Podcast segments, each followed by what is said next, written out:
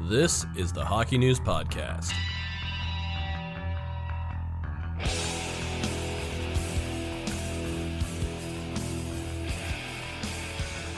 Welcome to this special edition of the Hockey News Podcast. I'm Steven Ellis. Joining me here is Ryan Kennedy.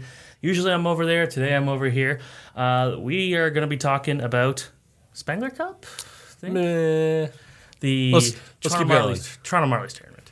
Let's keep going. Okay, World Junior Championships. We're gonna go with that. Uh, we just released our World Junior Special, one of our favorite issues for sure. Indeed. Uh, it's got team previews on every single team in the tournament, a bunch of other useful information, a really good story about unicycle hockey. Uh, totally not related to this, uh, any of this, but uh, we're going to go team by team and then kind of go through a couple other topics. So we'll start off with Group A, and the biggest question. Kazakhstan. They were the, uh, the Sweet Caroline Darlings last year. The team everyone liked watching. They were a lot of fun they kind of surprised people. We all thought, oh, you know, Kazakhstan, not great on paper. Denmark, they've got an NHL prospect goaltender. They should be the team that's making the difference. Is this going to be the year where Kazakhstan goes back down?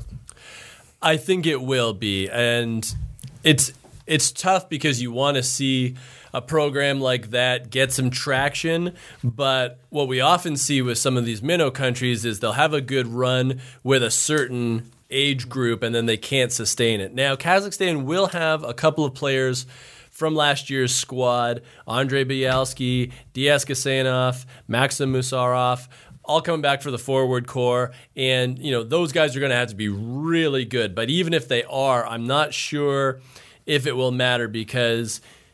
You know, you're looking at the crossover, I think, right now. I, I don't see Kazakhstan knocking off any of the other teams in Group A. I guess Slovakia might be a target for them, but I still see a gulf there. But you're really looking at the crossover and Group B. It's going to be either Germany or the or the home Czechs. Mm-hmm. Both of those teams, I think, are above Kazakhstan in standing. So if the Kazakhs are going to survive, it's going to have to be an epic team game. They're going to have to keep the score down. It's going to have to be very defensive. They're going to have to get excellent goaltending. And for me, that's just, it's a lot of ifs. But I mean, we know they have the spirit from last year. We know they can come together. And we look at last year's team. It's they, they weren't particularly good in any kind of facet of the game. Their goaltending made a, a couple of really big games, but overall, that was a team that just got hot when it mattered. It, it- it's going to be a little harder to do that this time because when you look at the other group, when you look at Group B, you look at the the Germans looking like a pretty good team, looking like the mm-hmm. Czech Republic should be able to be fine. When you look at that, it's like they may not have that chance to kind of take advantage of a team like they did with Denmark last year. Right. And Denmark last year, I mean, they just did not want to be in the relegation round. You could tell that it was just done. They hadn't scored the entire round robin. I mean, they were w- overplaying Malte Setkov on defense way too much. They weren't getting goaltending. It just felt like Denmark was like resigned to their fate. And Kazakhstan took advantage of that in full points for doing so. But I, I agree. I don't think they're going to have that opportunity this time.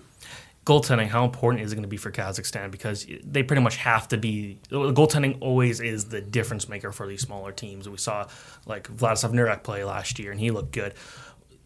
Is this going to be something where they really, really need to rely on them again? Oh, for sure. I mean, if they have any shot at staying up, it's going to be goaltending that helps them out in that relegation round. I mean, I'm already presupposing that they're going to play for relegation.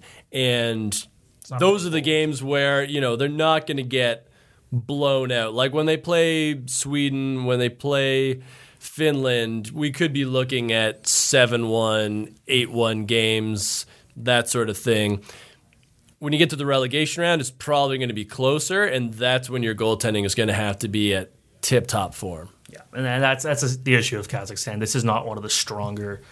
Uh, I must say teams that kind of survived relegation because when you look at Denmark, how they stayed up for all those years, they still had a lot of their core from the 2015 team Yeah. for 2016. Obviously, they didn't have Nikolai Ehlers, but they still had guys that were important the year before, which helped them stay up. In Kazakhstan, they've a lot of their players from last year's team were 18 year olds that are 19 now, so they have that opportunity, but it's they don't have a whole lot of names that are really going to change things. Like we know that Maxim Mirosov's actually a pretty solid player. Uh, not draft eligible, or well, he is draft eligible, but not likely going to get drafted type No. thing. But he's he's got enough skill where he can go out there and lead the the charge. Uh, David Muratov's their probably their best player, but he's a six foot four defenseman, doesn't really score. I- If your best player doesn't score, got you're, you're Denmark at that case. Exactly. So, that's not exactly what they're going to be. So it's going to be down to the relegation round. We'll talk about who they'll probably play. I have a couple ideas, but let's just say Group B is going to be really tough to. Indeed. You, we could actually see a total shocking team kind of fall down. Yeah. Maybe not likely. Uh, we're going to look at Slovakia, and this is a team that they will they won bronze in 2015, and it was obviously one of the best moments that we've seen in recent international hockey. And they've stayed up the last couple of years, but it's been a kind of a struggle. What are your thoughts with this team right now? I I don't see a really threatening team here, but I think that they'll be good enough to make the quarterfinal. And to me, the question becomes. Can Samuel Halavich steal a game or two in net? Now, this is a player who was draft eligible last season, uh, was in the USHL. I had actually a chance to see him live uh, with Lincoln, and at the time, he was very raw. He did not have a good season. Having said that, he is now in the Quebec League with Sherbrooke, and he is arguably the best goalie in the league right now. 925 save percentage, three shutouts through 22 appearances. He's got great size. And here's the stat that I really like about Halavich for this tournament. He has played in four games this season where the Phoenix surrendered more than 35 shots. He has a 2 and 2 record in those games. So, what that tells me is he's going to face a lot of shots with Slovakia. Again, particularly against Sweden and Finland, and then hypothetically, whoever Slovakia plays in the crossover, it's probably going to be either Canada, Russia, or the US. Oops. High powered teams.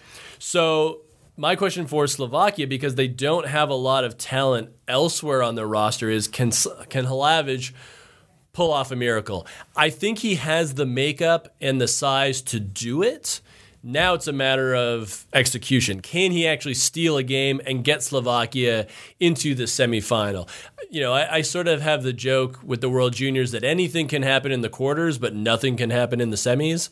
You know, you can have one upset, but it's really hard to have another one when you're down to just four teams because you're most likely playing a team that could and should win gold at that point. So, could Slovakia make it to the semis? I think that Halavish gives them a chance, ever remote as it may be, but at least he has that potential to do so. And, and not only that, it's like compared to some other goalies we've seen from Slovakia in the last five years. Like, this is a guy who's got major junior experience. He's played against a lot of the shooters in this tournament, Mm. so he at least knows how to adapt to that style. Plus, he does have the added bonus of kind of growing up on the bigger ice. So Mm. for a goaltender, learning those angles is actually much harder than you would think. True. Uh, so that could be very important. Uh, a couple other guys that I really like on that team, Martin Chromiak, and he's a guy that uh, he was, I believe, he was number two for the uh, the import draft. Yep, to Kingston. Yeah, and that's a guy that he's obviously got a lot of talent. What, what are your thoughts on him? Well, I'm intrigued, and it'll be fun to watch him play live. He he obviously did not go to Kingston. He stayed back in Europe, and you know I think he's getting some good experience there. I think this is a player that we'll be watching for in the draft, probably in the sort of second, third round, depending on how everything shakes out. But I think that this is a great opportunity for him because Slovakia does not have a deep roster and because the program is going through a huge sea change right now with new coaching, you know, they're rethinking the whole structure of junior hockey in Slovakia when it comes Orange, to yeah. you know, HK Orange is done. Um, you know, they're looking at hot housing, um, you know, under 18s instead of under 20s. And I think that's a very interesting gambit. We'll see if that pays off in the next couple of years. But I think Chromiak has a real nice opportunity here to put his stamp on the national team and, you know, maybe bump up his draft stock a bit. Let's move on to Sweden because this is a team that uh, oh, that defense. That's a fun defense. Uh, they've never lo- they have not lost a round robin game in this decade. Do they? Are they finally going to change that?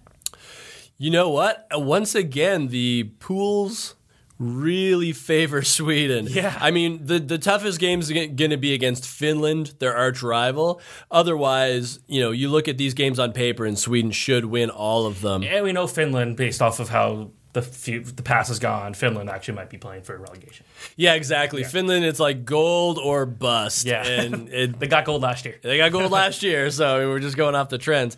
But the big question for me with Sweden is will they have enough offense? Because you look at that defense led by Rasmus Sandin coming over from the AHL's Toronto Marlies. And I mean, they have so much talent back there. Philip Broberg, um, you know, Tobias Bjornfot, Mattias Norlinder. They have so many options on the back end. But Soderstrom. Victor Soderstrom's there now because Adam Boqvist isn't coming, but they had such a good defense last year as well with Erik Brännström and so many good guys. Um, but it didn't translate to offense. And that's my question here. You know, Jacob Olofsson's hurt, Filip Hållander's hurt. You know, what are they going to do for centers? You know, Karl Henriksson, the Rangers pick, is a favorite of mine. I would love to see him reunited with the Terror Twins, Alex Holtz and Lucas Raymond. Both That's of catching whom, on. That's catching I know on. it's catching on. I'm pushing it. I'm pushing it every chance I get. The Terror Twins. We're gonna get T-shirts made. Um, but the, that has played well together, and Holtz and Raymond obviously up for the 2020 draft. So, I mean, Sweden has weapons, and then they got David Gustafsson from the Winnipeg Jets. Obviously, that's going to help as well. But outside of Holtz and Raymond, there's not a lot of high, high end offensive skill. You got a lot of good players. You know, Oscar Box, another one. Um, but that would be my concern for Sweden once we get into the medal round. Again, I'm not worried about the round robin at all with Sweden. They're either going to be first by a mile, or maybe they drop one game and they still have a you know a, a totally good showing. You had a good chance to say if you're not first, you're last. Yeah, that's a good point. Ricky Bobby. But unfortunately, Kazakhstan's going to be last, so Yes. it doesn't work. Um, but that's my only question. I think goaltending is going to be solid with Hugo Alnefelt, the Tampa Bay Lightning pick. It's just a matter of do they have enough high end offense to face off against a Russia, a Team USA, a Canada, for example, when it gets down to most likely the semifinal. So you've talked about the Terror Twins a couple times now uh, on the Prospect Podcast. We know how good they're going to be, and you know the Rangers might luck into one of those two guys. in Yeah, draft, true. Which would be pretty interesting. Yep. Uh, when we're talking about those guys, what type of impact do you see them having at this tournament? Because we know that you know they've kind of had some mixed results out playing in pro Sweden, but we know they're going to be pretty good players. They got the talent. They dominate anytime they play internationally. But they're still young guys at this tournament. They're still 2002 born players going against guys born in 2000. Hmm. How much of an impact are they going to have at this tournament?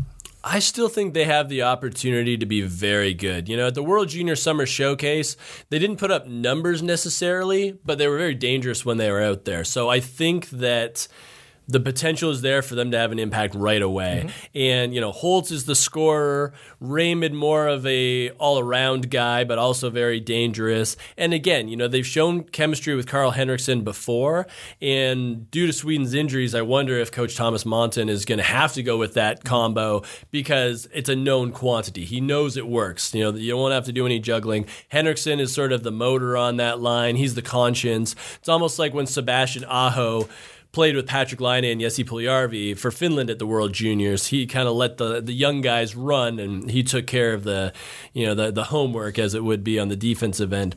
So I I think that they can really help. And I think the key will be for them to get on the score sheet early. And again, because of the favorable groupings, mm-hmm. I think they're going to have the chance to feast on a couple of teams. And if they can do that and gain confidence, then the medal round could be very interesting for them. Speaking of the team that uh, knocked them out last year, Mm-hmm. the Swiss, and we uh, before recording this, we just watched the Swiss play Canada, and I believe it was a three 0 game for Canada, which then brings up the question: Who is going to score for the Swiss? Because as as we've learned in the last forever, uh, Yes. Switzerland really strong on defense, and Nico Gross is going to be a good defenseman, and the goaltending is going to, I think, hold up who's going to score the goals for this team? Because we know Valentin Nussbaumer. We, I guess, we both kind of overvalued him compared to the NHL. But Right. what? The, who's going to score for the team? Well, yeah, Valentin Nussbaumer, the Arizona Coyotes draft pick, is option number one, two, and three, if you mm-hmm. think about it. And Not a good sign. not a good sign. You know, he's he's been okay in the Quebec League with Shawinigan. I, I think we expected more because of how he played internationally mm-hmm. early in his career, and it's been a bit more of a slog for him. Having said that, he's going back to international ice, and that might just suit his game right now more. I think we've seen that with a couple of European players that, you know, they come over here, they're adjusting to a new culture, but also a faster game where you have to make decisions a lot quicker. So now he goes back to a comfort zone. He's on a national team where he knows a lot of the guys but I don't see a lot of depth after that. You know, I mean, they're going to have some older guys. Um, you know, Jillian Kohler, Matthew Verboon, who's at Colgate. These are like decent players, but they they don't have a high end to their offense. So, I mean, somebody's going to have to step up besides Nussbaumer, and Nussbaumer himself is going to have to be lightning. I think with Switzerland, really, this is a team that Obviously, they want to be in the quarterfinal. That has to be mission number one, and, and I think can. I think that's a totally yeah. achievable goal. It would it would be disappointing if they weren't. Um, after that, I mean, this is going to be a team that needs to grind. I don't see Switzerland winning a lot of games by scoring three or four goals. I see Switzerland winning 2 1 games. I think that's going to be their pathway to success. Well, because you look at last year, Philipp Kurashev was the like the only guy really scoring for that right. team, and the, the goaltending kind of stood up. And so, so we talked about the fact that they're not going to score a lot. Let's look at the goaltending with Luca Hollenstein and Akira Schmid. These guys are actually pretty good uh, goaltenders. Like they they kind of made a huge impact for that team last year, especially when it really mattered, especially against Sweden. Yeah, exactly. And, you know, I think having that experience really helps. And it's kind of funny because Hollenstein, you know, he had the better results, but Schmid has the NHL upside because he has so much size and raw potential. Devils prospect, right? That's right. New they Jersey like Devils they like pick. Swiss goalies. They like, the, yeah, exactly. Gilles Senn, your boy. Yeah. Yeah. Um, so, yeah, I mean, it's good to have those options. It, it's, it's unfortunate that two of their best players are goaltenders because yeah. you can only have one in the crease at one time. Don't tell the rest. yeah, exactly. um, but again, you know, as we said with Samuel Hlavich with Slovakia, if you can get a goalie who can steal you a game at the right time, then all of a sudden your tournament takes on a completely different complexion. Let's uh, let's talk about Finland, the last team in Group A, and this is uh, this is the question mark. As we said, this is a team that uh, every time that every time they win, they struggle the next year. The Finns have no Anton Lundell, at least at this point. He's not on the roster. Uh, for, from an injury, he's a 2020 prospect. That's a big loss. I guess, well, what type of impact having him not in a lineup? What will that have for that team? Well, it makes it tougher for the Finns. I think they have an okay offensive attack. You know, you look at Lenni Killinen, Otto Kivenmäki, um, Patrik Puistola, Sampo Ranta. Like, they've got weapons. They've got a, a pretty good amount of NHL draft picks. But I'm looking down the middle, and they've got Rasmus Kupari on loan from the Los Angeles Kings and, and AHL Ontario, really. He's going to have to be big. And, you know, he's been there before. He's won gold. Uh, I'm sure that experience is going to be very helpful. And, you know, he's a fast guy. So I think he'll be an impact guy down the middle. But with Lundell gone, I'm very curious to see if Aatu Räty – can mm-hmm. make an impact. Now, Aatu Räty, he's kind of in the same boat as Anton Lundell was last mm-hmm. season. A late birthday, up for the draft for the first time next year. So, you know, Räty, we're looking at a 2021 prospect. I loved him this summer at the Junior Club World Challenge or Junior Club World Cup, I'm mm-hmm. sorry, in Russia. I thought he was a dominant player, uh, and obviously doing so as a younger guy playing competition that was as old as 20 ancient. Ancient, exactly. now he's been playing uh, a decent amount of games in Finland's top league with Kärpät Oulu, uh, the team that Jesse Puljujarvi is actually playing for right now. And he's playing third line center, which is pretty great for a guy that is only 17. Um, so I'm wondering if he can have some sort of impact right now on that team. For me, right now, Aatu Räty is the number one prospect for the 2021 NHL draft. And, you know, we haven't seen much of him, obviously, yet uh, because he is over in Finland. But maybe this becomes his sort of showcase tournament where the Finns need somebody to step up. He's got the size, he's tenacious, and he's very skilled. I think he could have an impact if he gets the opportunity. Uh, I want to talk about Ville a little later, but I think we're talking about Räty and how he'll be an impact player and how Lundell was last year. Uh, I think we see a little bit more of the European teams just maybe because of the smaller talent pools that Yeah. they'll rely on the younger guys. When like the fact that like Byfield and Drysdale made it like this year for Canada, those are almost surprising because Canada doesn't typically bring a whole lot of young guys. But for Finland and Sweden, they're okay relying on those guys. So I guess how how different is that compared to everybody else? Like how important is that for a Finnish team to rely on the young guys? That that just kind of shows like you know you, you don't need the old guys to do it. They're almost looking at this kind of unconventionally. Yeah, and it is sort of a case of I mean, we you know we only have a pool of so many elite teenagers, and therefore we have to go with the best. Whereas with Canada, you could easily make a Canada B squad, and they would beat probably half the teams in this tournament. I mean, it's just that big a pool. So when you look at Finland and the success they've had with underagers. Laine Puljujärvi, um, Kaapo Kakko, and Anton Lundell last year. Like they've won gold medals with guys that had not even been drafted yet. And I think that's something that for countries, you know, we think about Finland and Sweden as hockey powers, and and it is true, but they're coming from smaller mm-hmm. populations, and it really speaks to how well they've developed a national culture with their hockey programs where, you know, Sweden can bring Holtz and Raymond. Finland can bring Aatu Räty to their final camp. And it's not strange. And it's not strange for these guys to have even top six roles on what is supposed to be a 19 year old tournament. So, you know, good on those countries for maximizing the assets they have and recognizing that, you know, sometimes you just go with the upside and you let these kids sort of run loose and, and see if they can win you something. Which almost makes you question if Shane Wright has a chance at Canada next year. Uh. May- Maybe a little bit of a stretch there. Uh, going to Ville Heinola, uh, you got to talk to him during the summer. This is a guy that you, we almost thought, well, you know, he's with Winnipeg.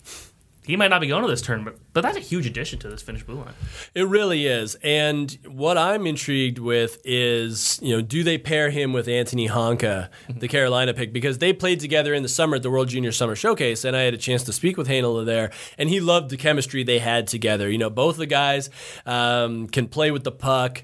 Both of them can put up some offense. Honka, uh, a bit more of a swashbuckler than Heinola. You know, Heinola, a very smart player, more of a two way guy. You know, when it came to his draft year last year, more than one scout specifically called him a poor man's Miro Heiskanen.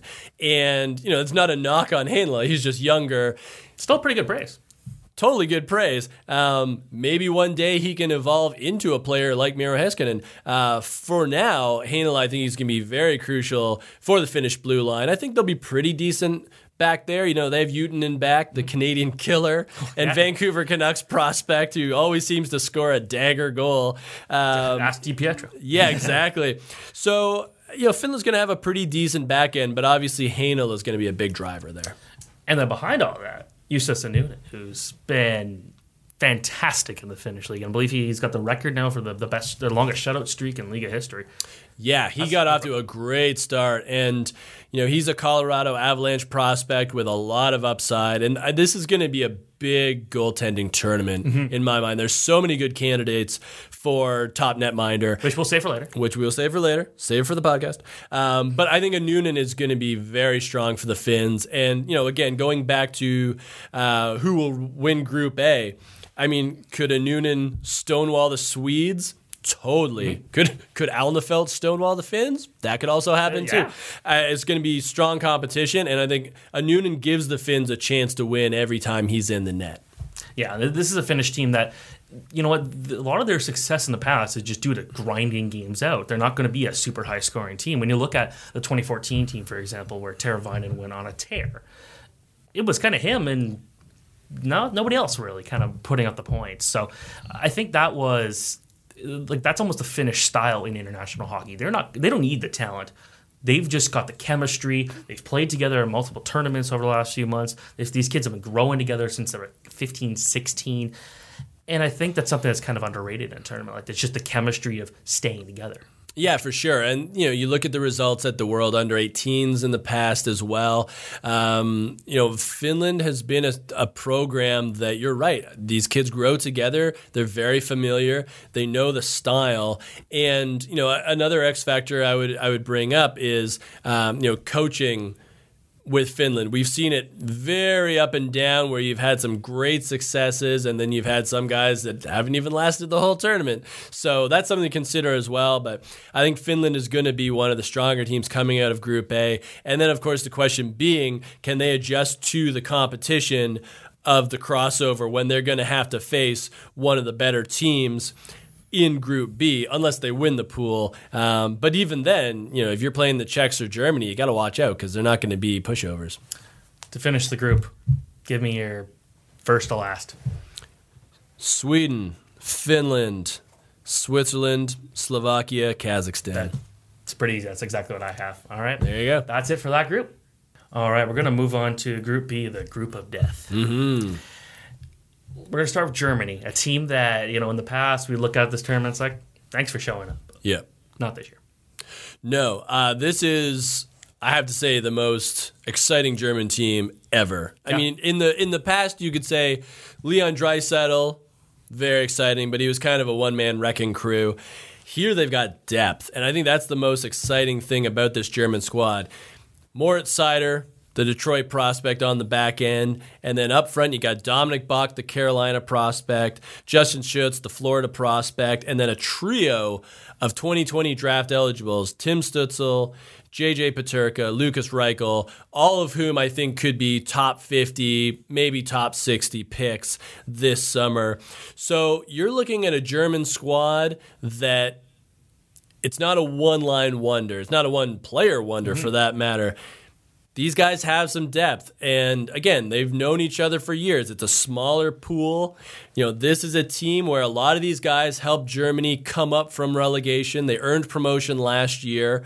And a lot of these guys were there. So they know each other. And I think it's going to be very fun to watch them. Not only this year, but a lot of these guys will probably be back next season as well if they stay up in the tournament, and I believe they will. I think even if Germany finishes last in the pool, which just because it's such a strong pool is a possibility, it's hard for me to see them losing the relegation tournament because of the weapons they have at their disposal. And the good thing is that with Austria moving up next year, Germany has another chance to stay up because I still think the German roster looks better than the Austrian roster for next year, which is very important because Austria they they didn't have Marco Rossi. They kind of still surprised everybody to go win that tournament but a lot of their key players aged out, mm. which kind of makes that tough. Now, you mentioned Germany; they're kind of a well-rounded team. They also have a good goalie too, Hendrik Hane. You know, mm. he he's been playing really well in the Four Nations events that the Germans have taken part in, and the fact that they kind of have someone very notable at every position. They don't yeah. have like a total weak spot. Yeah. Which is something we don't see at a recently promoted team. So like even, even Kazakhstan, we they kind of just survived enough against Denmark mm. where they were they were able to stick around. They're not going to have that opportunity if Germany plays them in the relegation round.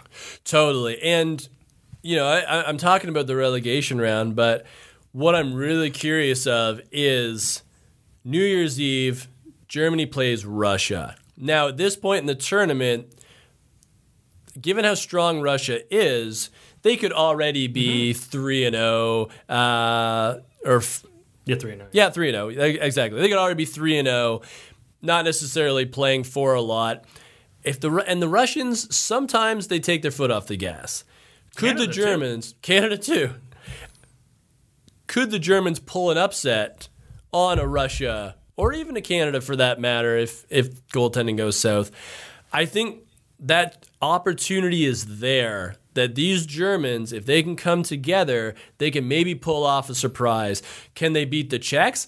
Obviously that's going to be the game that they zero in on where you know if Hane's not starting every game you know he's going to be starting against the Czechs because that's their best opportunity to win a crucial game and avoid the relegation series. Now, obviously, the Czechs being the home team, they're going to be zeroing in on that German game as well. So that's going to be quite the fight.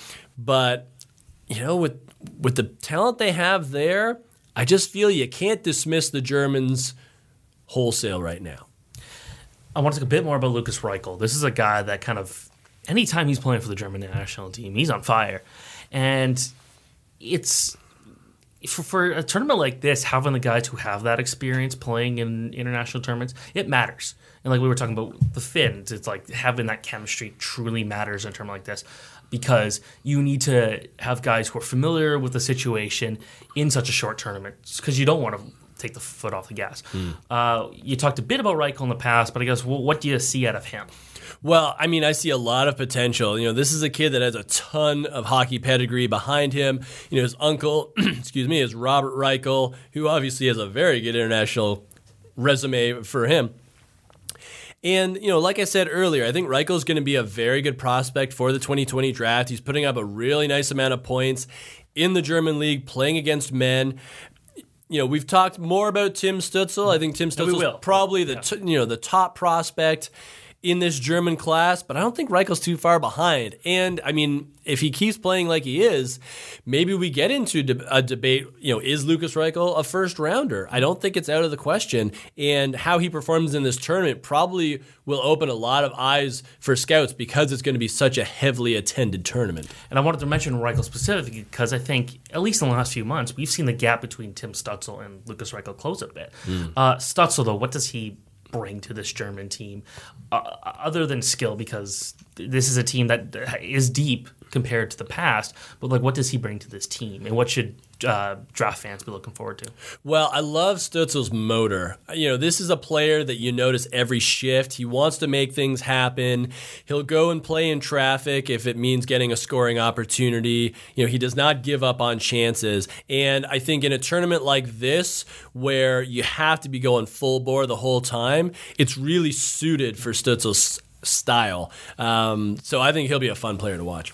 All right, we're going to switch to the Czech Republic. And I think we could agree if we were to look back last year, like that was the year where it really should have been their time to shine. Yeah. And they didn't. Their top line just couldn't produce.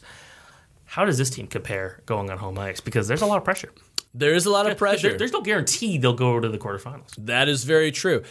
This is a very different looking Czech team, and maybe it's what they needed. Last year, you know, they had the big names like Necas and Kaut, and, you know, it just really didn't come together. Having said that, Lukas Dostal in net, very good goalie. Very good goalie. Was excellent for them at last year's tournament. Now he's even more experienced. He's got a year, you know, once again playing against men over in Europe. Um, I think he could be a real difference maker for him. And then you look at the forwards, Jan Jeník, one of the top scorers in the OHL this season with the Hamilton Bulldogs. He's been fantastic. You got Jakub Lauko, um, the Boston pick. You have Matej Blumel, the Oilers pick. Uh, Matej Pekar, the uh, Buffalo pick, having a fantastic year. Very Brad Marchand style player. Definitely, definitely an agitator. Um, so they've got weapons up front. The defense it's still a little dicey for me. You know, Martin Hugo Haas, the, the Washington pick, I think he's pretty decent. Libor Zabransky's undrafted, but he's got a lot of experience. Um, last year, the defense core wasn't great. I think this one, it might be marginally better. Mm-hmm. Um, but I got to see how it all comes together. I, I, think they have enough depth up front that they can they can maybe scare some teams, and they have the goaltending to win a crucial game or two. Now it's a matter of can they step up to the pressure of playing on home ice and winning enough games to have that respectable result and to you know avoid the relegation round. And kind of like Switzerland, it's yeah you'll get some of these smaller teams that have one good goalie and then just goaltending after that. Mm. This is a team where like every goalie they brought to camp looked really impressive. Now, to the time that we started recording this, Daniel Dvorak, I believe, was the only goalie that was cut. Mm. That's like you having a guy like Nick Malika there, like that's it's a good group. Yeah, for sure. And then you have Lukas Parik, the, the Los Angeles Kings pick, and Jan Bednar, uh, who's up for the draft this year. I mean, it's great timing for Czech goaltending. And uh, unfortunately, again, as we said with Switzerland, you can only use one at a time. Um, but at the least for the Czechs, you know, if you have to go with different guys during the tournament because you're playing Russia, the U.S., Canada, I mean, none of those are going to be easy games for the Czechs. the Germany game is going to be the key one for them. Um, it'll be interesting to see who they roll out in which games, how much rest they give Dostal, um, and just where they focus their attention in order to make that quarterfinal field. And true or false, compared to last year, this team's more well rounded. Yeah, they're probably they're probably a bit deeper this year. I, I just think that they were, they were trying to, on paper they should have relied on their stars last year and they didn't get that done. Exactly and that was their downfall is that they didn't get production at the top and the whole kind of house of cards fell. This time i think that they have a little more depth all through the lineup. Um, they have guys with different skills. You know Lauko and Pekar are bangers. You know um, Peter Kaika is a great shutdown player, but then Jeník is a high end skill guy. So they've got different skill sets there. And now it's just a matter of maybe they needed to be a little more of an underdog squad and not be so hyped up. We're going to talk about the Russians because this is a team that it, it's always a. We get to see them and most of their roster at the CIBC Canada Russia series, mm. but they still are always a. We don't really know what their full potential is.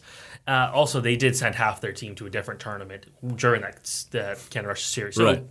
there's that the question I know that I would love to talk about is Askarov the guy, Yaroslav Askarov, because we know he's going to be a good goalie. He's yep. a potential top 10 pick in this year's draft. But there's Amir Miftakov, who was with the team last year. He had an okay Canada Russia series, not a big guy. Mm. Askarov seems to have everything. Is he the guy, despite being the youngest goalie on the team? Well, this is the biggest question of the tournament for me because I believe that Russia has gold medal potential. I would say the Russians and Americans are the favorite to win gold. But if the Russians are going to go all the way, I think Askarov has to be the guy because of the ceiling he brings. You know, Miftakov, he's six foot flat which is not ideal. I mean, you can kind of get away with it at the junior level for a while, but if you're playing a top end team, you know, if you if you're facing Oliver Wahlstrom and Cole Caufield of the U.S., they're going to pick corners on Miftakov, especially on the bigger ice where they have more room. Exactly. Whereas with Askarov, he's got the size. You know, he's got that sort of like X factor of he's never going to give up on a puck. He's got that sort of like he plays with structure and he's got great technique, but he'll also come out of his structure to make a save. He's got that sort of Hasek Tim Thomas vibe to him sometimes. For me, I would say go with Askarov as your number one. You know, play Miftakov a bit in the round robin so that you know the the workload is spread out a bit, and you're not taxing Askarov too early um, overall. But for me, he's the guy. And I mean, this really comes down to do the Russians trust a 17 year old with their tournament, or does the 19 year old provide more of a safety blanket, even if he has a little less upside? That's the big question for me. I think if you look at this Russian team, otherwise, they've got everything else they need um, to be a gold medal squad. You look up front, Denisenko, um, Podkolzin, Marchenko, Morozov. Like, it's going to be a really good offensive core. On defense, they have Alexander Romanov, who was the best defenseman in the tournament last year, and obviously a very talked about prospect for the Montreal Canadiens they're going to have a good squad. They're going to be in the mix for a medal, as they always are. Now, the question is do they have the cherry on top to win gold? I think Askarov's the answer. And see, that's the thing you mentioned how, like, are they going to go rely on the young goalie? It's Russia's got a history of not really relying on the young guys, but we saw Podkolzin last year. They were willing to give him the ice time. Now, obviously, totally different situation. Mm-hmm. There's not 13 goalies on the ice. That'd be very illegal. Yes. Um, with but Podkolzin, this is a guy that isn't playing a lot of the KHL. Isn't every time he seems to play on the international stage, he does well. He didn't. He struggled at the under 18, but there was the belief that he was hurt. No one would deny or confirm, yes, confirm it. Yes, looking for that word. Uh, is this a guy that you know could use this as motivation? Say this is a turning point for me because Canucks fans are a little concerned. He was he shot more than any player in the CIBC Canada Russia series. He did play the most out of anybody, but he was sh- shooting an incredible amount and was not rewarded for it. Is this kind of his? I can prove I'm still the real deal prospect with this tournament. Well, I think this could be a real confidence builder for him because we know he has the trust of Coach Valeri Bragin. The fact that Podkolzin had the role he did last year, where he was out late in games, he was killing penalties. As a 17 year old, that's huge because Valeri Bragin likes his veteran players but obviously he found a kid that he trusts, a kid he thinks plays the right way, and I think that's going to continue in this tournament.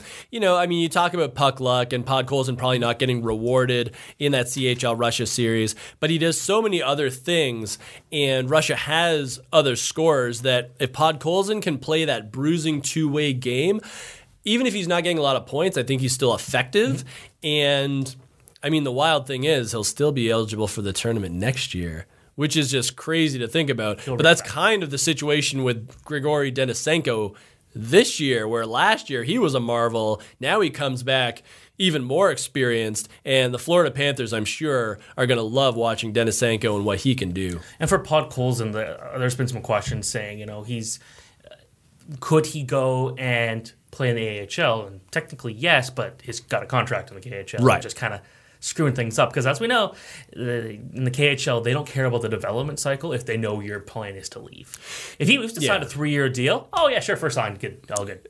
Yeah, I mean, maybe not with SKA St. Petersburg because yeah. they're such a juggernaut, but yeah, he wouldn't be getting three minutes a game. That's for sure. Well, three minutes is that's a lot in some games. Some, luxury. Some, some, games he gets one shift. Yeah, Fifth, like there was one. Someone put a clip of him.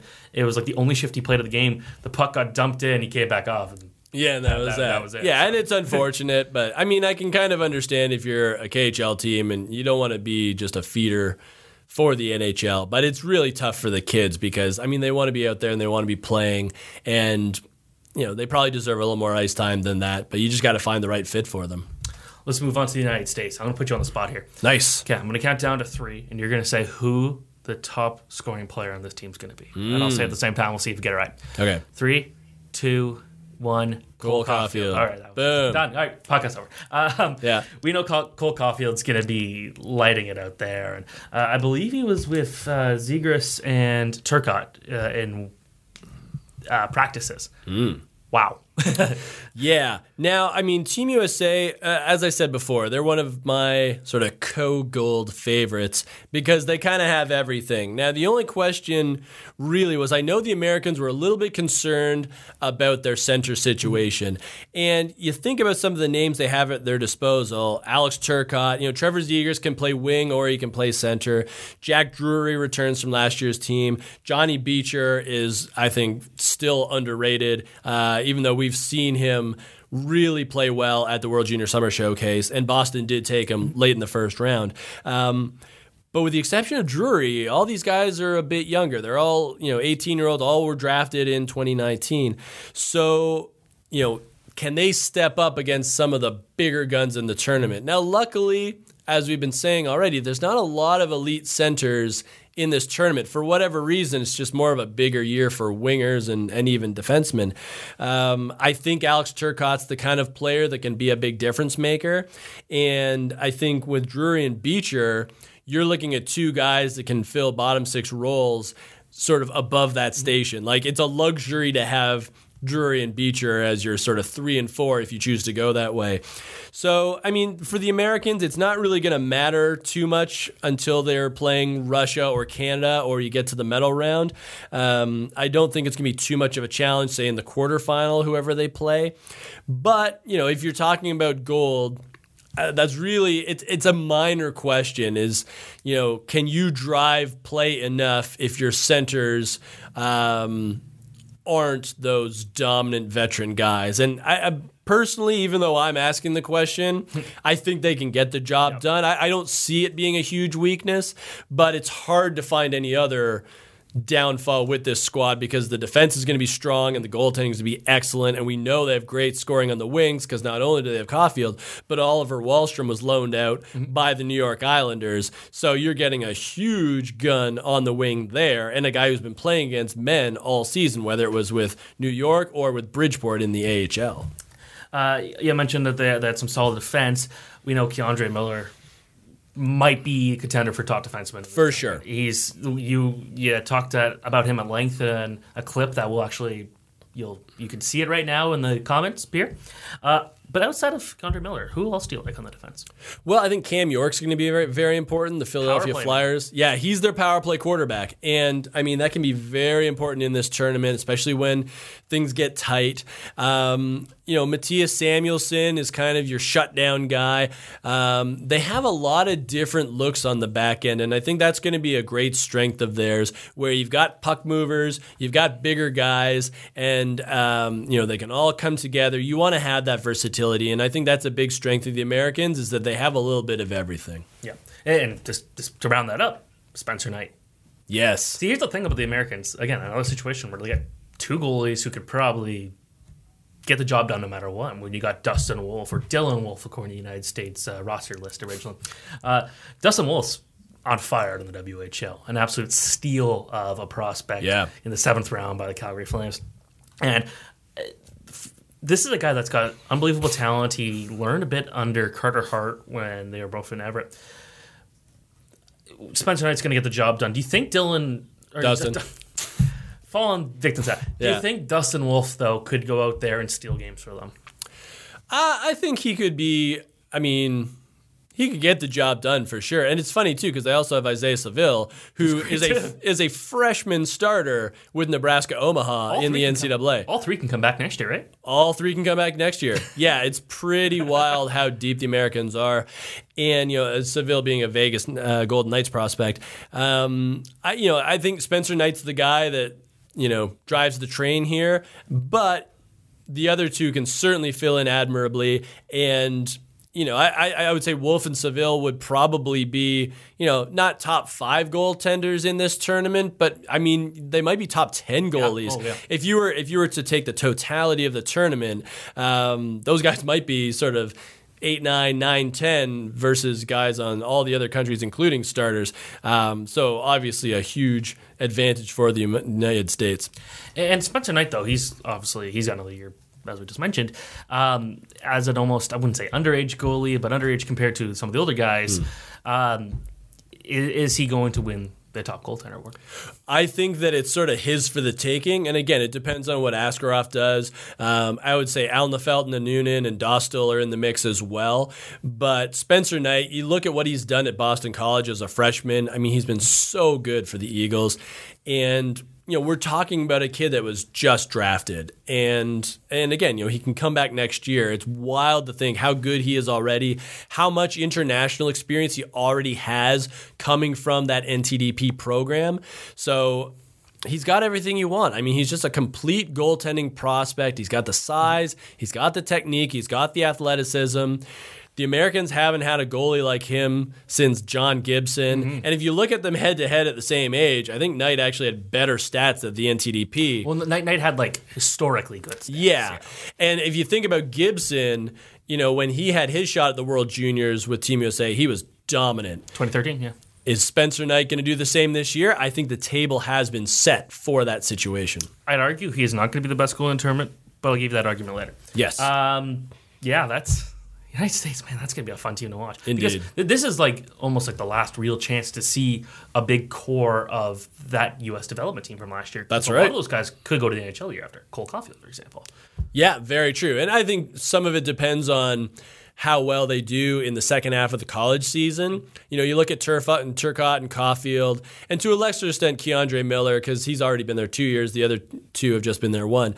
But, you know, if Wisconsin doesn't make the national tournament, do those guys come back for a second year because they want that They national would, title? They would win it in their second year. in their second year, you would hope, you know, as long as Wisconsin gets goaltending, that I think, you know, they would probably do it because the Badgers are so loaded. But I, I mean, I can see a scenario where they come back, but if they don't, then you're right. This is this could be the last vestige, vestiges of that Jack Hughes led crew that was so dominant at the NTDP. And to finish off our team preview, Team Canada. And then we went to their selection camp. This is a team that obviously got a lot of publicity for a lot of reasons.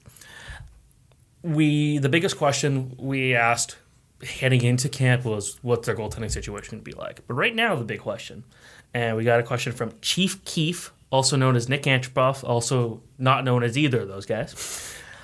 How much of an impact does Joe Veleno and Barrett Hayton have on this team? Because Elise heading into camp, but neither of those guys were there. Yeah, and I think they can have a pretty big impact because of the experience they have at this tournament and the experience they've had playing against men this year. Veleno in the AHL, Barrett Hayton in the NHL with Arizona.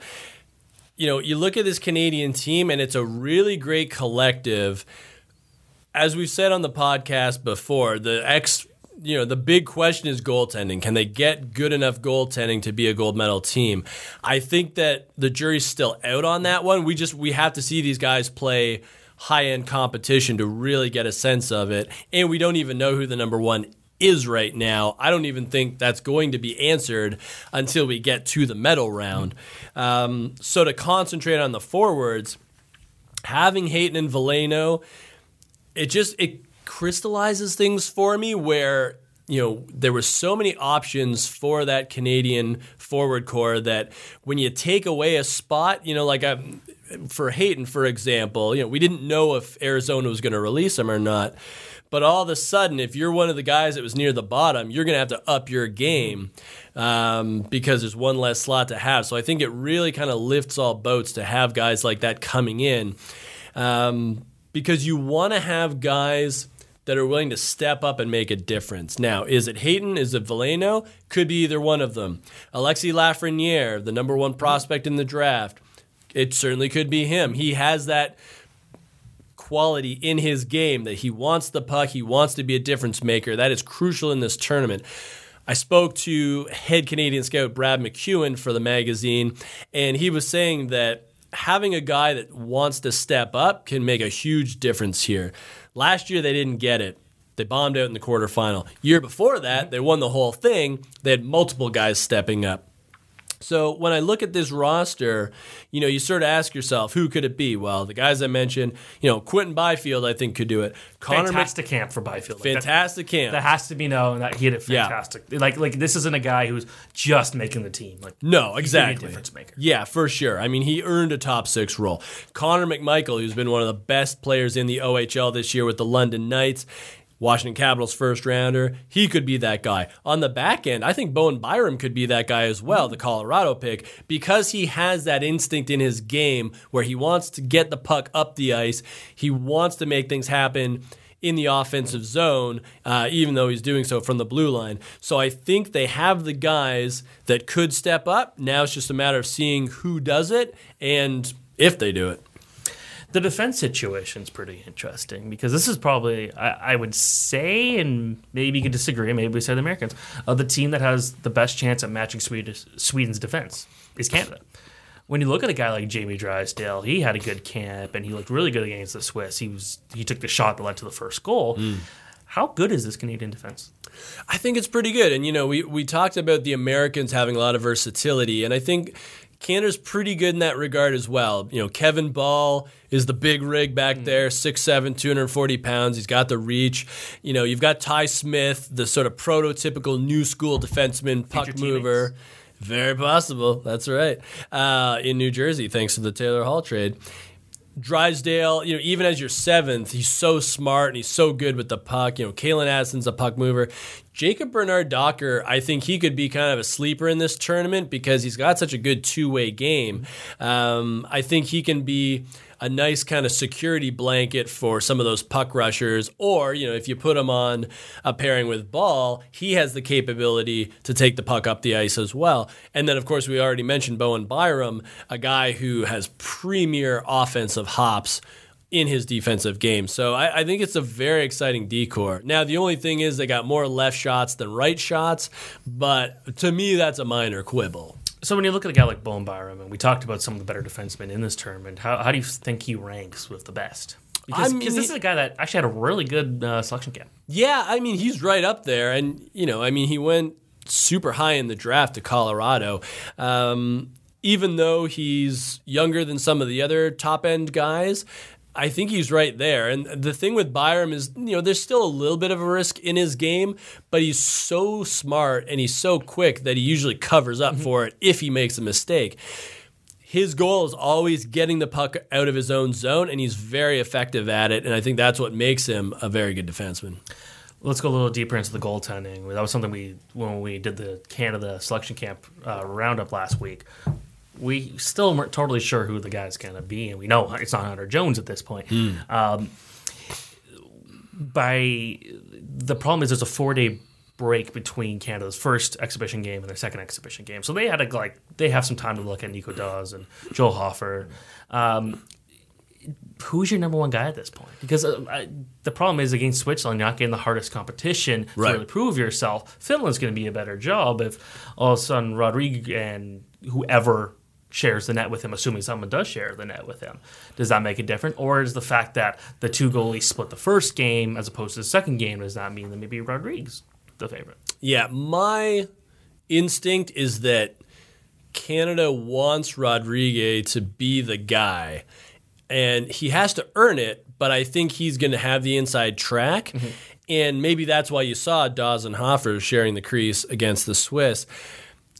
Obviously, they've got options here. I don't think anybody really stood out in Oakville. I thought Daws sort of stood out early, but then he kind of came back with the pack. And I mean, ironically, Hunter Jones I thought ended well, but obviously not well statistically, enough. statistically, he was the worst in all categories. Yeah, yeah, but he he gave up a couple of early goals, and then he was stronger sort of in the second half when he played.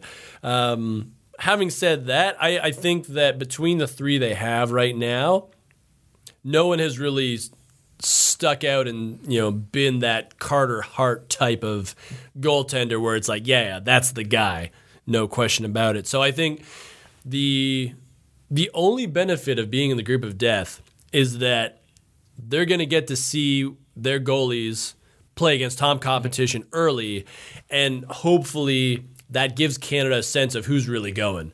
And they might have to try a couple of different combinations, and maybe all three goalies get starts. I have no idea at this point. But by the time you get to the medal round, you would hope by then that one guy has sort of set himself apart from the pack. Yep. It- so yeah, Can- Canada's a team that every year they've got good skill, they've got depth at every position. It just will it work when it really matters? Because on paper, that Canadian team probably should have beat the Finns last year, and they didn't. Yeah, very true. When you look at that defense, like Noah Dobson playing a key role, and obviously his stick broke. Uh, I think that was a, a shame that they couldn't get uh, Kirby Dach and Noah Dobson this year because at least for Dobson, like he would probably want to not sit in the press box anymore, but also he would like to um, get revenge for that Right. stick and. Oh boy, that was that was something. So, uh, all right, so that's uh, the end of Group A. Uh, I want to hear your start to finish. First, uh, fifth. Okay, this one's more controversial than Group uh, Group A was. I'm gonna go USA, Russia, Canada, Czechs, Germany. I'm gonna go with USA, Canada, Russia, Czech, Germany. So just switch second and third. Right place. on. We're gonna go to our viewer questions. I do. We do have a couple more topics related to this World Junior. We're gonna take a little bit of a break to answer some viewer questions. The first one is from Danny Tiffany, and uh, he's a longtime follower of mine. Uh, which team outside of the Power Five, and he has Canada, Finland, USA, Sweden, and Russia listed, do you see having the best chance to medal? And I'll start there. Yeah, like it'd be easy to go and just say the Czech Republic. I'm going to go a little bit out there, and I even though I put them last in the group, I'd say Germany, just because they got the skill, they've got a goaltender who can be hot. They've got one of the better defensemen in the tournament, and Moritz Seider. This is a, a team that mm, will have to grind their way out there. But I think if anyone's at least going to surprise in Group B, it's well, it's either them or the Czech Republic. Essentially, I still think Germany's got a really good chance there because this is a team that's riding off the momentum of last year, winning the Division One A tournament, and they're better than they were last year. So that's kind of a really key thing that this is a team that's riding hot as opposed to a team. You know, there's a lot of pressure on the Czech Republic. That could that hurt them? Yeah, uh, that's uh, certainly a possibility, and I mean it'd be fun to see the Germans make a run like that. Um, I actually do think the Czechs have the best chance to medal outside the Power Five. I, I want it to be different. I knew you. Were I know. I, knew you were I gonna say Czech appreciate that. I appreciate that. But I think they can. They've got a bit of a Cinderella quality to them because last year was such a letdown. You know, they're back on home ice for the first time in a long time in this tournament, and they do have a goalie in Lukas Dostal who can steal games. Uh, I think that gives the Czechs a chance and. You know, it's going to be tough because with the crossover, they're probably going to have to play Sweden or Finland in that first game. Oh, Sweden, that's easy. They won. Yeah, exactly. um, but I, I, think at least the potential is there, and I, I think maybe they can they can ride the crowd to uh, some good vibes. They really need that because they do. The Czech Republic have not had a lot to cheer about. Uh, you know, even an under, another underdog there, Switzerland, being the team that went out there last year and shocked everybody by going Certainly out there did. Sweden, and they just need to just hunker down and play two one games. Yeah, because they've got the goaltending, they got the defense. That if they can get two goals in a tight game, they actually might make something out of it. But again, they their crossover opponent. It's gonna be tough. It's gonna be quite challenging. Uh, this is kind of a fun one. Uh, Bryce Christopher asks, "Who were a few of your favorite World Junior stars that just didn't pan out?" I'm gonna go. I'm gonna go with Max Friberg, the Mm-hmm. Swedish uh, player. He started off as a Ducks prospect. The Montreal Canadiens have his rights now, but he's been in back Sweden for the last couple of years. He had 11 points in 2012 when Canada won gold or Sweden won gold. But what's interesting about that team is, so he, he led the way with the nine goals. That was a that and Zibanejad was there, Rickard Rakell was there, Filip Forsberg were there, but those guys didn't really play a huge role for that team. That was a Max Friberg takes over type tournament, and I thought, man, this guy's a speedy guy, fast. Uh, he could shoot the puck. He was a good playmaker. Just didn't have the size to really translate. Couldn't find a role in the AHL. NHL just didn't not work out there. I, I was kind of always pulling for him to do well, and then I'd also say maybe Zach Fucale, a guy that uh, going out there and it was two two World Junior tournaments, right? Yep. Yeah, and the way he played in 2015 was incredible. Uh, at the same time, that team was just dynamite, start to finish. So that was a guy that you know he's he's made a good career out of Spengler Cup performances. He's going to be Canada's Spengler Cup goalie again this year, and I love that tournament. Uh, I also love the World Championship. Sorry, Matt. Uh, yes, Spengler Cup is good. Uh, I have an article explaining why coming out. Okay. at, at some point. All right. when I when I read it Look for it. hockeynews.com. Uh, but yeah, Fucale just he he was good when it mattered, and you know when you got a team that was as good as Canada was that year, for a goaltender in a lot of cases, you just need to just not allow more than two goals a game type thing. But he kind of stood on his head when it mattered, and uh, that team was just a lot of fun to watch overall. There you go. Considering when you look at the 2013 team was supposed to be really good with the lockout, and just fell flat. Didn't happen. Yeah, I'm gonna go. Uh, I got a couple as well. The first being Hnat Domenichelli, uh, 1996. Gold medal on a team, a Canadian team that had Jarome Iginla, Alyn McCauley, Jose Theodore, and I think it's because of the timing more than anything. Because you know I was like 16, 17, and uh, he had such a cool name that it was like, oh, who is this guy? He's going to be a star, and it never really panned out in the NHL. I mean, he did play for the Calgary Flames. Um, but now he's actually a coach and GM in Switzerland. And uh, and yeah, and he's a Swiss national. Mm-hmm. Yeah, he's played for them. Yeah, so that was kind of fun. Uh, the other Well, one, before- but you, you said 96, right? Yes, I did. Yes, I wasn't even born then. There you go. uh, the other one I'll mention is uh, Valery Nichushkin. Oh. And, you know, he helped uh, Russia win bronze on home ice. And uh, I'll never forget because I was there, him powering past Ryan Murphy for that crucial overtime goal against Canada. Maybe uh, my expectations were too high. Maybe it's not actually that hard to go around Ryan Murphy, as we have found out yeah. since then. But at the time, it was like, oh, this kid's going to be a beast. And I would say, actually, you know, Nichushkin is playing well for Colorado this season, uh, but it took a bit a bit of a journey. It didn't work out in Dallas. Zero goals in 55 games. Yeah, yeah. Um, but it's funny in that tournament, he didn't actually score. That was his only goal of the tournament. In retrospect, um, but at the time, it looked like there was a ton of upside. a ton of upside. Hasn't panned out, but he's yeah, he's making a good. He's making the most out of his opportunity in Colorado. Indeed he is. especially with all the injuries in Colorado. Yeah, All right, we're going to talk about the 2020 draft because I think that's something that's really important this year with how good the 2020 draft is. Like we're talking like 2003 levels of good, essentially.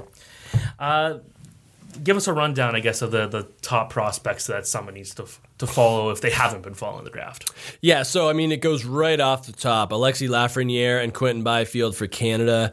Um, you know, they could be one, two in the draft, and then right after that, you got the Terror Twins, Alex Holtz and Lucas Raymond out, out, out of Sweden. I think they're going to be huge drivers. They could be three, four. Maybe number five is Jamie Drysdale, who is uh, with Canada right now.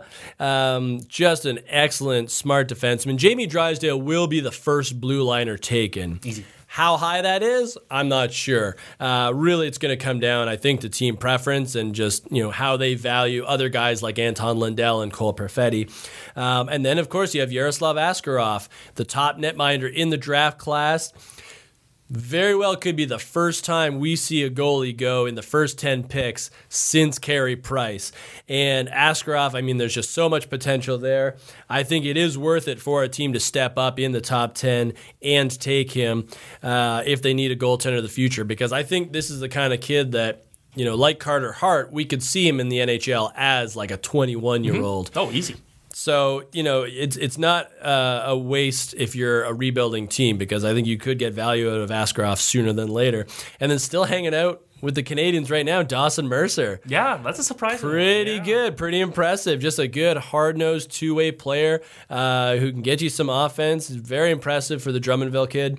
Um, be interesting to see uh, if he can have an impact on this tournament. And Tim Stützle, can't forget Tim. And the Germans, too. So, so just to, to recap, so you got a nickname for Askarov, the Dream Killer. The Dream Killer. You've got the Terror Twins. Yep. Um, Laugh and Byfield. Got to come up with a name for them. Even It's though true. They don't play in the same league and they got nothing I know. each other, but- I feel like Byfield will just be Q. That's like an easy one. And everybody on Team Canada calls Laughing Lafreniere Laffy, which is so hockey, Ah, yeah. or laugh, or laughs. I'm sure. Um, Laughs it's and tough. a radio show. laughs and Q in the morning. You got laughs and Q. Um, we got tickets to Aerosmith to give away. Yeah, you don't those are- actually just just for just for we don't. yeah.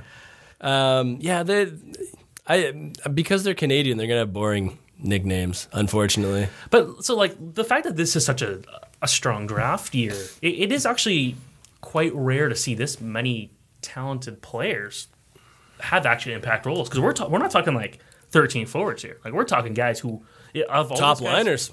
All those guys we named are going to play important roles. Yeah. it'll, it'll be all got a question the Askarov thing is will they go the older goalie option? Right. Like I don't think we've ever seen something like this before.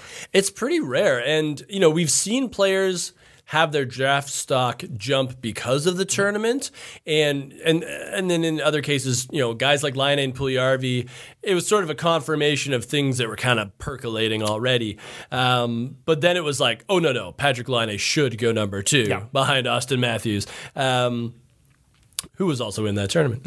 Um, but yeah, it's it's true. I think um, you know expectations for these guys were already high, and because we've seen what they've done in past tournaments, and Lafreniere having been there last year as a late birthday, uh, I think definitely helps that situation. But you're right. I mean, it feels like we already know so much about these players, and now it's just kind of like exciting to see what they can do on this stage when they actually have big roles. like like like to put in perspective, like let's look at the 2010 draft where you had two fantastic players in Taylor Hall and Tyler Seguin. Hall made the team. Seguin didn't. Seguin kind of was just always like left off of Canadian Yeah. teams. It seems like so. That's actually a really big deal. Uh, moving on to our final segment, talking about actually our second last one, because I do want to get your medal predictions. Gotcha. But let's go for our all star teams because I know when we asked for some questions, we got a lot of people asking. All star team. Give us your all star team. Okay, and I'm going forwards uh, because I just don't feel like there's a lot of elite centers in particular in this tournament. So my three forwards are Grigory Denisenko, Oliver Wahlstrom, and Alexis Lafreniere. On defense, gotta have a Swede. So I'm going Rasmus Sandin. I think he'll make the most impact on that loaded Swedish squad. And then Alexander Romanov, who was defenseman of the tournament last year for Russia. I think he could easily repeat in that. And then for goaltending, as much as I love the Dream Killer, I'm going with Spencer Knight because I think we know that he's going to be the guy for Team USA, front to back, and uh, you know he's a year older, so I think this is Spencer Knight's tournament. Uh, but obviously, there's a lot of guys that I couldn't get on, and you're going to mention a couple of them, so I don't feel as bad. Well, one of them that I'll mention that uh, you already had was Oliver Wahlstrom. I think that experience is going to be very important. Yep. Uh, I'm going to also go with Joe Veleno. Yep. Uh, I think that Veleno being ha- having that experience in the AHL, even though he hasn't been fantastic there, is important, and he's going to kind of a step out there that I think will be really good. Except he did have a long flight from California all the way to the Czech Republic. Yeah. And then Vasily Podkolzin, I mentioned him earlier. I think this is a guy that, yeah, yeah, this is a big, big moment for him. He wants to probably prove to himself that he's a legitimate star prospect in the making, that he could take over a team, and having Denisenko on that team will ver- will help that. Uh, for defense, K'Andre Miller, Yep. I already mentioned him. It's Yep. it's hard to to leave him off there, and he's going to be vital for the Americans. Uh, and then Rasmus Sandin, then he's been so good in the AHL. You, Yep. you gotta expect him to be there. The goalie I'm gonna go to go with. I, I wanted to say Knights because I think Knights the better goalie, but it's not always the better goalie on paper that come that wins it. True. And I'm gonna go with Justus Annunen because I think he has to be better for the Finns than Knight has to be for the Americans Right. because the Americans, again, on paper, are the stronger team than the Finns, which means Annunen's kind of have to, he might have to steal a couple games, especially Right. later in the tournament. So I think if the Finns are going to compete for a medal, it's going to be because their goaltending was that good. Mm. Any other names I think we left off that I mean, Cole Caufield would be in the mix. And I originally uh, had him on and I put yeah. Wahlstrom on instead. Yeah. I mean, there's a lot of good candidates, but I think, you know, I think we nailed them. All right, to round it off, let's let's go. I, I said medal candidates. Let's go the whole thing. Let's go The 10, whole thing. 10 to ten to one. Okay, but are we doing medal candidates? Because then we're thinking about actual medal round. So do we want to do it that way? We're not going to make this too scientific. No, just- no. g- give us your projected. okay, so my I think I'm gonna say Well, Russia. we'll say this. The top three, Yeah. like, legitimately think like Yeah. who are going to be, but like give the rankings to the rest. Right, right, right. Okay, so I think it's going to be Russia for gold, USA for silver, I'm, and I'm going to say Finland for bronze, just because of the way the semifinals will work. And you know, the Finland the Finns are a team that they will play for bronze. There's certain countries that don't play for bronze, so I'm going to say Finland for bronze. Uh, and then so from there, power rankings, I'm going to go Sweden at four, Canada at five. Czechs at six, uh, Switzerland seven, Germany eight, Slovakia nine, Kazakhstan ten. Now, obviously, Slovakia and Kazakhstan can't play each other in relegation, um, but those are sort of my power rankings. All right, I'm going to go with USA for Mm-hmm. gold, Russia for silver, Canada for bronze, Sweden for fourth, fifth being Finland, sixth being the Czech Republic, seventh Switzerland, eight Slovakia, nine Germany, Kazakhstan ten. So Nice. uh, we'll see how completely wrong Matt. See if Matt was here, he would get all of it wrong, just based Sure. off of all his predictions in the Yeah. past. It's the the name of the game. I, I always like to point out that my brother he hates hockey. Very weird. Uh, he's not a hockey fan, but one year I said, "Hey, 2015, like, give me the projected rankings," and it's like one, two, three: Canada, Russia, Slovakia. Who had Slovakia come in third place? All right. He got all three. There you go. So uh, that's it for this edition of the Prospect Podcast. So I guess you'll be back. Uh, you're going to the tournament. I will so, be at the tournament. Uh, it's going to be a lot of fun. Um, gonna get some good food. I'm assuming. Pro- I hope so. Yeah, you know, so on the Czech Republic. Yeah. Uh, make sure to definitely check out the uh, World Junior Special. Uh, some great stuff. It's about I want to say it's 100 pages. Uh, yeah, 100 pages. Some great stuff. A really good story about video games from Matt that I thought was interesting. A great unicycle hockey star, uh, and some other great features in it. So uh, Ryan did a lot of the heavy work on the World Junior team preview. So definitely take a look at that. Uh, there will be some extra podcasting stuff probably going on bef- uh, during the tournament, and we'll have a lot of articles every single day about the tournament. So you will not miss a beat. And uh, yeah, so thank you very much, everyone, for watching.